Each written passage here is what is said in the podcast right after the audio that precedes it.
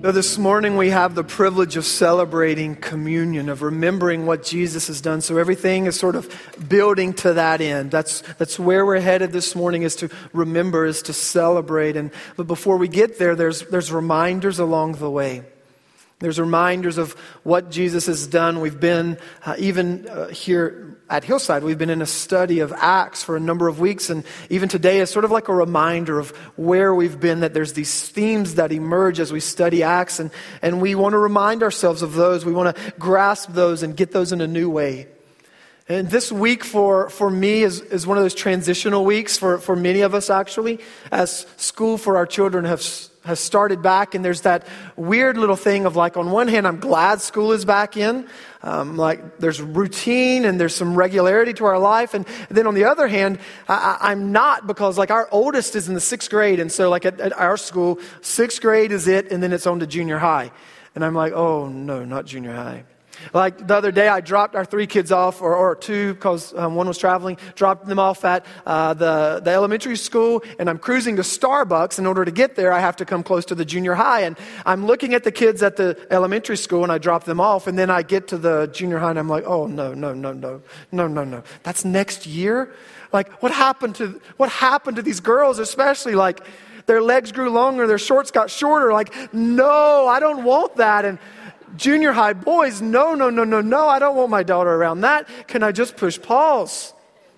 And so we've, we've thought and we've talked about uh, influence this week a lot. And my wife got into a conversation with our, with our son and, and was saying, like, hey, you know, sometimes you're going to hear kids say some words that you shouldn't repeat. And he's like, oh, I've already heard that. We're like, what?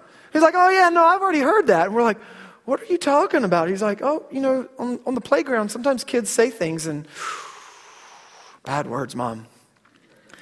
And she's like, Really? like, yeah, like, like what kind of bad words? Mom, I can't say those words, do you? And she's like, No, no, no, I'm your mom. Like, I want to know, like, what kind of words? And he's like, You know, like words that start with D. And she's like, Oh, he's going to say dumb. Okay, so dumb. She's like, Okay, let's just instill. Yeah, don't say that word. That's right. And She's like, Really? Like the D word? He's like, Yeah, you want me to sound it out for you? And he starts to say it, and it's the other word. She's like, No, no, no, no, no, no, no. Don't say that word. Get that out of your mind. Like, what do people teach their first graders these days? Like craziness. Well, then I had the privilege of taking our oldest on a, a, date yesterday. So we had a little date lunch and we spent some time together. And I just began to talk to her about influence and who you hang around with and those wise choices and peer pressure and just say, like, you know, are there kids around you who are doing things that you just know, whoa, don't go there, can't do that? And she's like, no, daddy. I'm like, okay, good. There will be a day. And you've got to be prepared ahead of time. And how are you going to be ready to say no when you say, need to say no, to go yes to those places you need to say yes to? How are you going to be ready to be a positive influence in their lives. But here's the reality, and I want you to remember back, if you can, at all with me in your mind. Who was the first kid that you were like, that kid's a bad influence? Can you remember, like, think back into your life? I mean, mine is easy. Timmy Burns. And it was like, whoa, watch out. Did you know him? You're laughing. Because if you knew him, you would be laughing because you'd be like, yeah, that dude's bad news. Okay, I'll ask it another way. Uh, fireside room, listen, I want you to do this. Um, who was the first kid that your parents said, listen, I don't think you should hang around so and so? They're a bad influence. You know what I'm talking about? Okay, how many of you you just say, honestly, I don't remember ever having that conversation? Raise your hand. Say, I don't ever remember having that conversation. Raise them high. Now look around at the room. People with their hands up, they're the ones that other kids' parents warned their kids about. And the fact is, if you say, I don't think my mom ever warned me, don't hang around with that person, you're the person. You're the one. And people set their kids down and said, You know them? Woo, stay away from Mike. He's bad news. Stay away from him. But the reality is this it doesn't matter what age we are, issues like acceptance, belonging, fitting in, having an identity they're fundamental to who we are, whether we're seven or 77. In the same conversation for a child, you need to be careful Because what influences you determines the direction of your life. Is true if you're 30, 40, 50, 60s, whatever. It's the same conversation. So we come to Acts chapter 20, and, and Paul is calling together some leaders in the church. Some interesting things happen in Acts 20. He gives a speech, and it is his only speech in Acts addressed to Christians. And he's talking to Christians, and the style of this speech is not like any other of his speeches in the style of Acts. This style is more like what Paul wrote in Ephesians and Colossians and Philippians. It's more pastoral in nature. This is Pastor Paul talking. And so if you're a Christian, we need to listen up. What does he have to say? But even if you're a, not a Christian, you're like, I'm still trying to figure this God out. Well, you get to listen in on how Paul speaks to Christians and calls us to be the kind of people that Christ would have us to be, and to, to understand the power of influence, to understand in our life what influences us will then cause us to influence others as well. So, Acts chapter 20, there's this theme of encouragement throughout the chapter. Verse 13, they're on a ship and they're, they're sailing on this missionary journey that Paul is on. And then in verse 17, he lands in, in a place called Miletus. And he says, From Miletus, Paul sent to Ephesus for the elders of the church. And he calls them to come to him. And when they arrived, he said to them, You know how I lived the whole time I was with you from the first day I came into the province of Asia. And he's simply saying, You know how I live. Like, you watched my life, you saw me in action. You know that I'm not just teaching things that I don't live by. Like, he's authentic. What he says, what he says he believes, are really the things that he lives his life by. Verse 19, he says, I served the Lord with great humility. And that's always a weird moment when somebody says, Aren't I humble? but this guy's able to say it, and people are like, Yeah, like it, it's legit. He says, I served the Lord with great humility and with tears, and in the midst of severe testing by the plots of my Jewish opponents. He says, I lived humbly in your midst. I didn't claim to be anything that I'm not, uh, and I served you and in tears many times. Like when your hearts broke, my heart broke. And when you were rejoicing, I was rejoicing. And I faced persecution right along with you. Verse 20, you know that I have not hesitated to preach anything that would be helpful to you, but have taught you publicly and from house to house. He's talking about his teaching. It's not just that he had a platform, he was in their homes, living life together. They were interconnected. In verse 21, I have declared to both Jews and Greeks, he's saying, I, I didn't play favorites. I, it wasn't I choose this team, it's I was for everyone. No racism involved, which was a part of their struggle in that day. And I, I was open to everyone, Jews, Greeks, that they must turn to God in repentance and have faith in our Lord Jesus. And then he's talking about this idea that he was around them. You can look back at verse 7, and he did it again. He said, On the first day of the week, we came together to break bread. Paul spoke to the people, and because he intended to leave the next day, kept on talking until midnight. He hung out with them. They did life together. We've talked for weeks about this was part of the early church. This was part of what separated them from the society that they were in. They were not independent people doing their own thing, they were interdependent. They needed each other. They realized that they're better together. And it's not every person for themselves, it's we're, we're together, we're, we belong to one another. And they lived in such a way, this reality of grace and acceptance and belonging that it was infectious, and their numbers, we're told, grew day by day by day because people wanted to be a part of what God was doing in their midst. And there was this laying down of my own individual uh, preferences and all of that to be able to say, no, it's us, not me. And so, where does Paul get this idea well, he gets it from Jesus himself. And, and this, this idea that I think Jesus modeled, that Paul gave us as well the power of presence. Not presence with a T, but with a C E. The power of presence, of being there, of being present, of the reality of being together. There's one word in Scripture that speaks to this about Christ that informs this idea. It's the word incarnation. And what we're told is that Jesus and his incarnation is God leaving heaven, coming to earth, and taking the form of man. And Jesus, at the same time, was 100% human and 100% God. John uh, chapter 1, verse 14 says it this way It says, The Word became flesh and made his dwelling among us.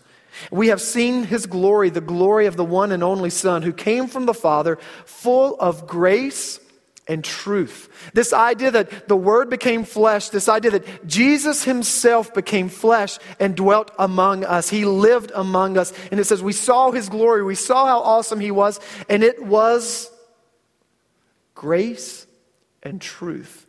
And the combination of those two unique values that set Jesus apart, He was present and He was graceful, and He was present and He was truth. And he was here and he was near and we saw him. And he says, It was glorious. It was amazing.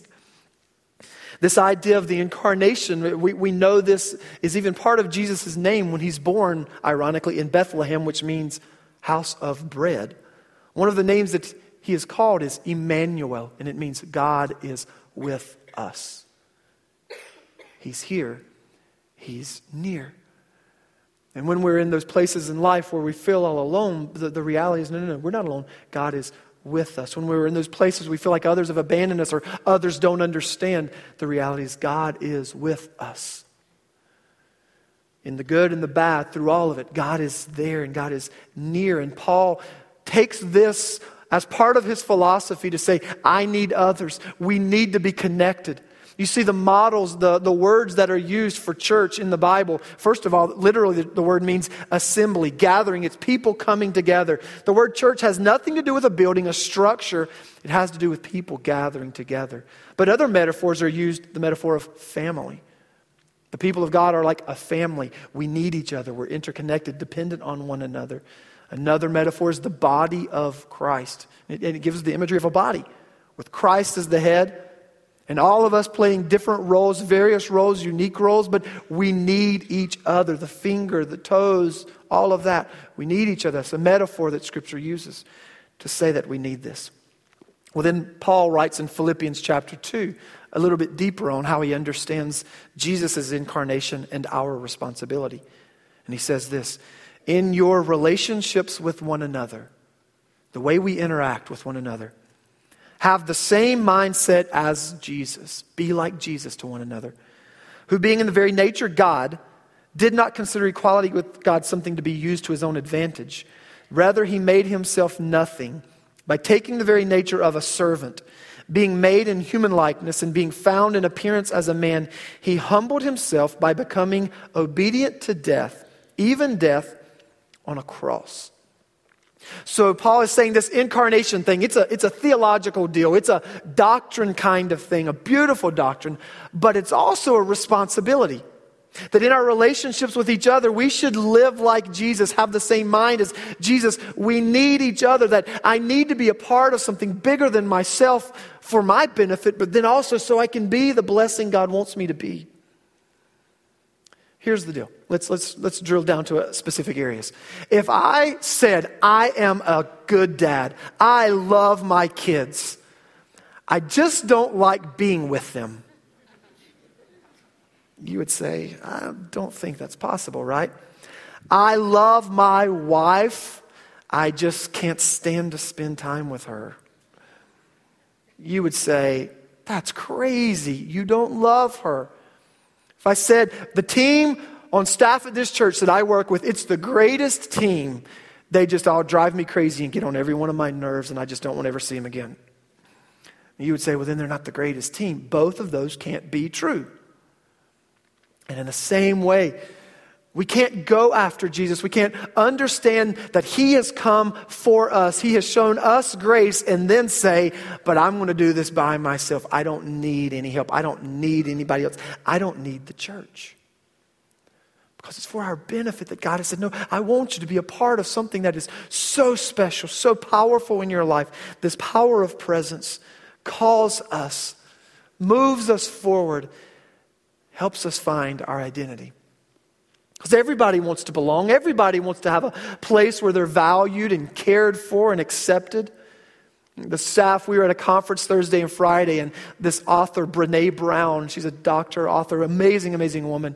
In her book, Daring Greatly, she says that everybody, every human has three basic needs in order to feel, be, experience humanity the need to be seen and loved. Secondly, the need to belong. And thirdly, the need to be brave, to have purpose in life. Seen and loved and the need to belong is talking about the power of presence that we're together, we're accepted. And, and, as I just heard her speak the other day, and as I was studying, I thought, what place on the face of this earth should live this any better than the church? Understanding who Jesus is, understanding what Jesus has done, and, and motivated forward to say, I want to be a part, I want to belong. I want to help and make a difference and be a blessing to others. There's the old adage that people don't care how much you know until they know how much you care. The church should be different. The church should have this element of the power of presence, of God's presence first and foremost here and in our lives, but then the presence of being there, being there when others cry, when others hurt, when others struggle. That's what the early church was all about. They were all together, they were unified. It says when anyone had a need, the church came together and met the need. They provided for one another, they helped one another, they were there. It's the call that God has on our life. So the story of Acts is a story of God on mission through his people, and people are united and they're together, and he fills them with his spirit to accomplish his mission. So this theme of presence is all throughout Acts. There's another uh, theme that is present starting in verse 22. Let's read. Paul says, he continues his speech, and now, compelled by the Spirit, I am going to Jerusalem. Not knowing what will happen to me there, I only know that in every city the Holy Spirit warns me that prison and hardships are facing me. However, I consider my life worth nothing to me. Let me stop right there. You, would, you could say that almost sounds like a depressed person. I consider my life worth nothing to me. But that's not what he's saying. He's saying it, it, it, may be nothing to me because I've surrendered it to a higher purpose. He says it's something to God, it's valuable to God. I don't consider it nothing to God. I'm special in his sight. I, I don't consider it of nothing and of no worth to other people. Like I can be a blessing, I can be a help to other people. What he says is, I'm not so self absorbed that life is about me. He says, I consider my life nothing to me. But man, it's valuable to God and it's valuable to other people. He says, My only aim is to finish the race and complete the task the Lord Jesus has given me. The task of, I love this word, testifying to the good news of God's grace the task of testifying to the good news of God's grace. And so that phrase, good news of God's grace, it, it, can refer to the gospel, to the message, to truth. My, my role is to testify to the truth of who God is, the good news of Jesus. And, and to testify means to be a witness. To testify means to be able to give testimony of what you've experienced. Last Sunday, we were with some friends celebrating a, a, a, baptism that we had here. And, and as we were there, I got into a conversation with some people. And I did a little research on this event. And anybody in here know the significance of October the 15th, 1988? What if I give you a hint? World Series. Now, anybody know October 15, 1988? So you, that, that rings a bell. So we're at this thing and we're hanging out and we're talking about. Uh, this little group of scrubs from up north called the Athletics playing the Dodgers. And you're like, oh, yeah, the Dodgers, that's right. And we talked about October 15th, 1988, game one in the World Series. It's the bottom of the ninth inning, and there's two outs. And the all star, the, the hero of the whole entire series, Kirk Gibson, is in the locker room on the training table. He's been injured and he's not played the entire game. But then there's the bottom of the ninth with two outs, and he limps up and he says, Coach, I'm ready. I'm like, well, you don't look ready. But I'm ready, coach. And so there's these great images of Lasorda, and Tommy Lasorda is just scowling like, what's going to happen next? And then Kirk Gibson hobbles out there, strike one, strike two. It looks like it's all over. Well, then there's three balls, so the count's three to two, bottom of the ninth. two outs, and infamously the pitch is given, knocks the home run. He hobbles around the bases. He does his little Tiger Woods impersonation. And so, as I'm talking to these people, they said, I remember where I was when Reagan was shot. And I remember where I was when 9 11 happened. And I remember where I was when Kirk Gibson hit that home run. And I was like, seriously? It ranks up there? Like, that's big company. And yet, like, the home run ranks with those kind of events. They're like, absolutely. I'm like, that's what the definition of a fanatic, fanatic is for support. You're, you're so crazy about your, support, your sport, it ranks up there. But here's what they were saying I remember it. I saw it. I experienced it. And they were testifying. And they were saying, it was amazing. And so, what Paul is saying, I give testimony, I testify, I remember the day, I remember who I used to be, I remember how God changed me, I remember that I used to be the guy who hated Christians, Paul would say. I was the guy who murdered Christians. I was responsible for that, persecuting the church. And I remember the day when Jesus changed me. I remember the day the Word of God transformed me. And I've never been the same. And now I testify, I tell about it. And Paul says that day changed everything. When Jesus found me, everything changed. I went from darkness into light. I went from being blind to now I see.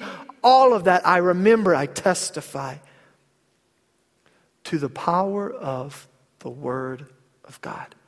That's what he said. Testify to the Word of God, the grace of God, who He is. The power of the Word in our life is the power to transform, the power to move in power in our lives. The power of the Word in our life. Write this down and read this later. Romans 12, 2. It says, Do not conform to the pattern of this world, but be transformed by the renewing of your mind. Then you will be able to test and approve what is God's will, his good, pleasing, perfect will. He says, Be transformed by the renewing of your mind. That the power of the word in our life is to transform, to renew our mind, to give us new thoughts, views, perspective, wisdom, attitude, to change us. Paul continues in verse 27 and he says, For I have not hesitated to proclaim to you the whole will of God, all of God's truth. I proclaimed all of God's truth to you. Verse 28, he says, Keep watch over yourselves and all the flock of which the Holy Spirit has made you overseers. Be shepherds of the church of God, which he bought with his own blood. And I know that after I leave, savage wolves will come in among you and will not spare the flock.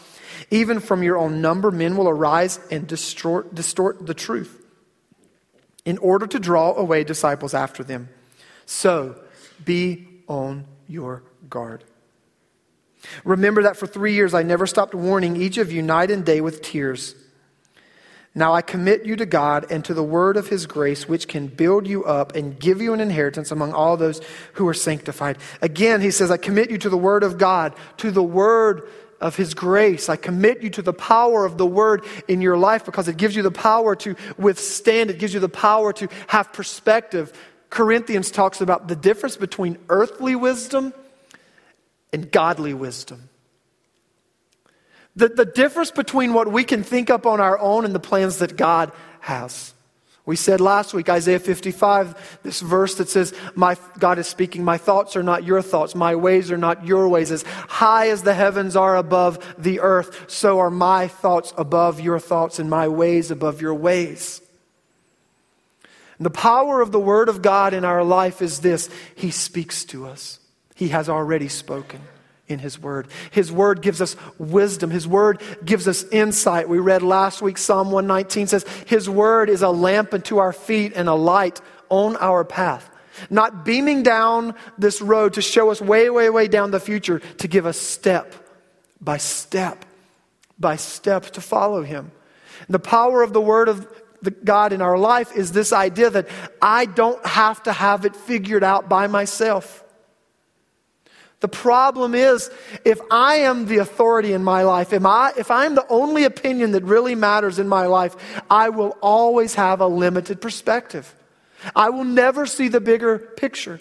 If I'm the one who has to have all the answers, always figured out, I will always be limited by me. And there's different times where the Word of God is at work in our life, even through other people who have the Word of God active in their life, and God tries to help us. And we have to choose do we just stay on our own path or do we listen? I was 18 years old and I had life figured out. I was arrogant and I thought I was in love. I know now I wasn't in love, but I thought at the time I was in love. And I was dating this girl, and things were going way too far, way too fast in the wrong direction. And I had just graduated high school, and she was still in high school. And a teacher, she was at a Christian school, and a teacher one day pulled her aside and said, Hey, I'm really concerned. I'm really concerned about you. Some just seems like your life is going not where you wanted it to go, like this relationship. And so she came home and, and told me about it that evening or something. And, and I heard this and I thought, who do they think they are? I'm 18 years old. I know what I'm doing. Right? Like, I just look back and I say, no, no, there was one of those times where somebody was speaking the word of God into our life. They were speaking truth into our life. And I just said, no, no, no, I don't need you. I've got it figured out. How many times in life are we living in this way where, where, it's just our wisdom, it's just our thoughts, and the power of the word in our life would set us free, and the power of the word in our life would lead us on paths that would actually bring hope and meaning and fulfillment and, and success. But we're so stubborn and so stuck in our own path that we're like, I don't want to hear it. When God's saying, but wait, wait, wait, I've got plans for you. I've got hopes and dreams and they're amazing. And we're like, nope, I've got my own plans. La, la, la, la, la. I want to go my way. And God's saying, wow, if you would just trust me. See, the power of God's word in our life is not that He wants to limit us and restrict us and punish us. It's He wants to set us free and He wants to give us life to the fullest. Jesus said this in Matthew 4 4. It is written, Man shall not live on bread alone, but on every word that comes from the mouth of God. And that the word that we hold in our hands, or that I hold in my hand, maybe you hold it in your phone, but the word that I hold in my hand is power. It's power in our life. And if we seek, we will find. If we ask, and knock, it says, we'll discover the door will be open, truth will be revealed. Hebrews 4 says the word of God is alive and it's active. And it's sharper than any two edged sword. It penetrates even to the dividing of soul and spirit, joints and marrow. It judges the thoughts and attitudes of the heart. The, the Word of God gets to the heart of who we are. The Word of God gets to the heart of who God is. And the Word of God connects us to God and leads us to follow Him, leads us after Christ, keeps us on mission. It has to be a priority in our life if we're going to live the life that God has dreamed for us. And so there's these themes of presence, the theme of power of the word, and then this last one, I guess, is, an, is another theme. Again, let's read verse 32. Paul said,